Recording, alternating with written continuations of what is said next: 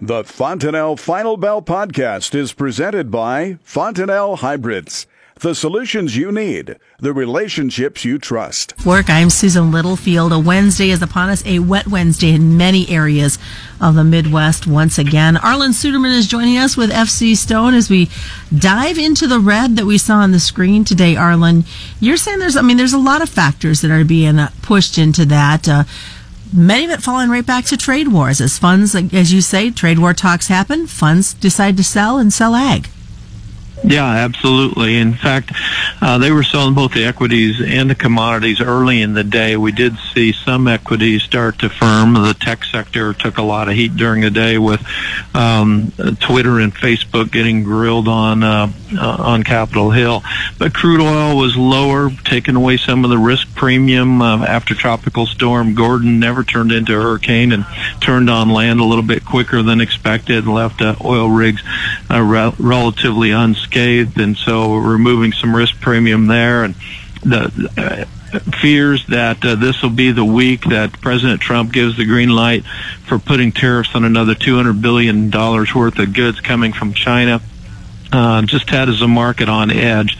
And so they were generally selling, especially the commodities and within the commodity sector, focusing that selling on the ags. It doesn't help that this is the time of year when we're focused on the supply side of the balance sheet anyway, especially for the summer crops.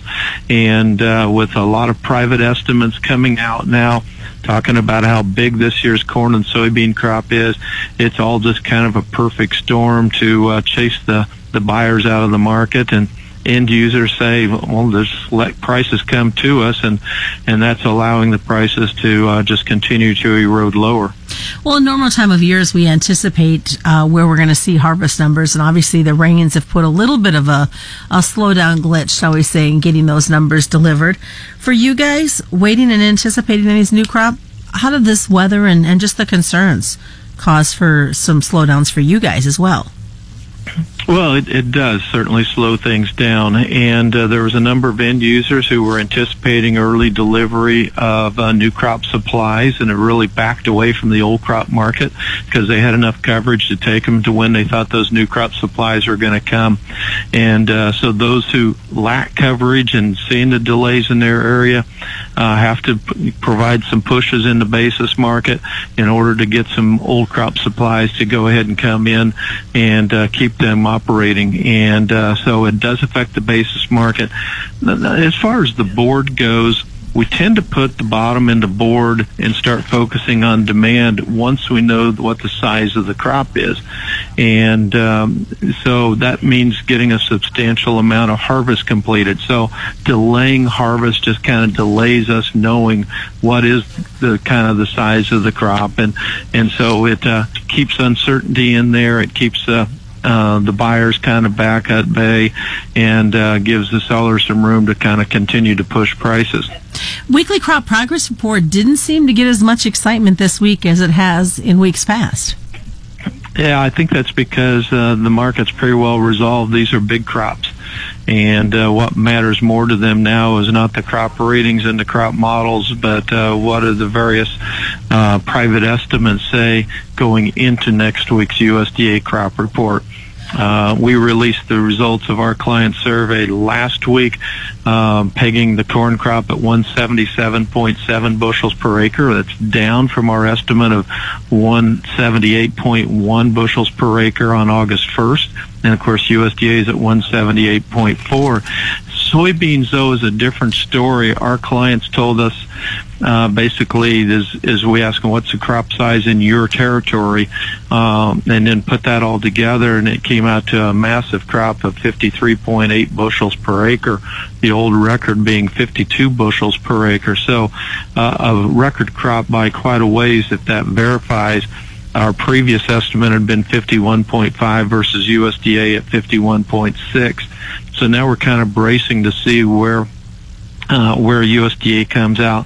Allendale does a producer survey, and they matched our 177.7 on corn, and uh, I believe on soybeans for something like 52.2. So not quite as bearish uh, on the soybeans as what our uh, survey estimate was. But either way, it's still a record crop, it looks like, and, and a big one at a time when demand is in question for soybeans.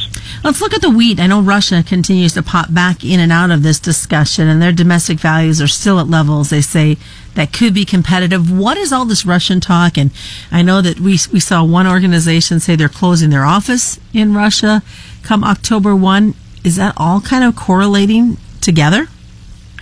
Well, Russia doesn't exactly have a reputation of being very transparent, uh, and uh, they tend to want to protect their local uh, market and protect food prices and keep from ha- seeing too much inflation when supplies are tight, but then want to really dump stuff onto the world market when they have ample supplies, as we saw over the past year and now there's some question about whether their supplies are going to be adequate. Uh, here in the United States, we let the market determine when supplies are getting tight and prices go up and start slowing down that demand. Over there, they um, they've tried putting just uh, an embargo on exports, and that gave them a black eye in the national uh, uh, in, in the global market. So now they've switched to using export taxes to make the wheat um, uncompetitive on the market. And there's rumors they might do so again this year based on some things that they have said.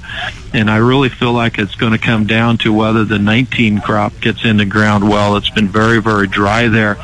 Um, but now forecasts are starting to show some rains coming in late September. If that happens, that would be in enough time to get the crop planted and established. Um, and then I think maybe they'll hold off on any type of export taxes. Lots to think about. Well, stick around, folks. We've got more with Arlan Suderman. We will take a look at the livestock side. Also, a producer's question in regards to what is happening with some China discussion. Stick around. It's the Fontanelle Final Bell on the Rural Radio Network.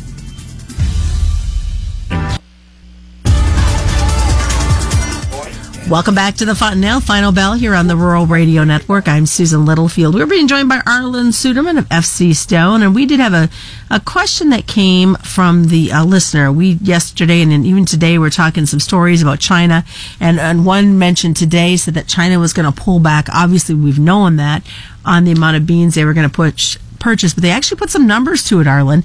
And this producer is wondering, is this really going to happen, or is it just trade talk? Jibber jabber and wondering where we're going to go from here.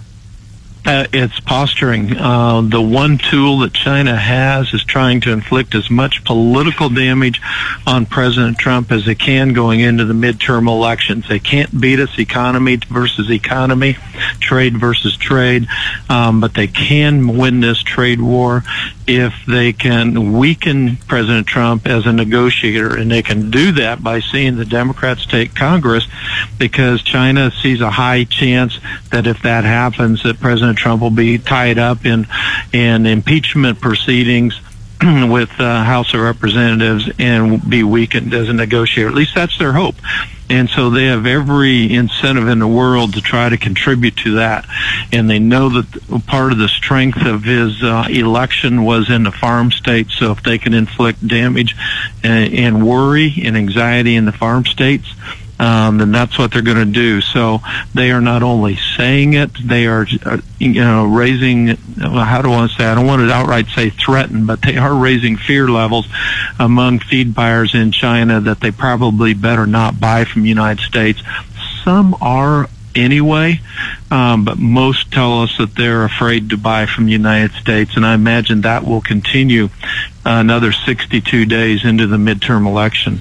You talk about China, and that kind of brings us over to the livestock side, and I hate to wish ill on any producer out there, but because of the extent that this African swine fever is having on China, could it put a push to say again with these trade we need to do something because we've got to feed our people?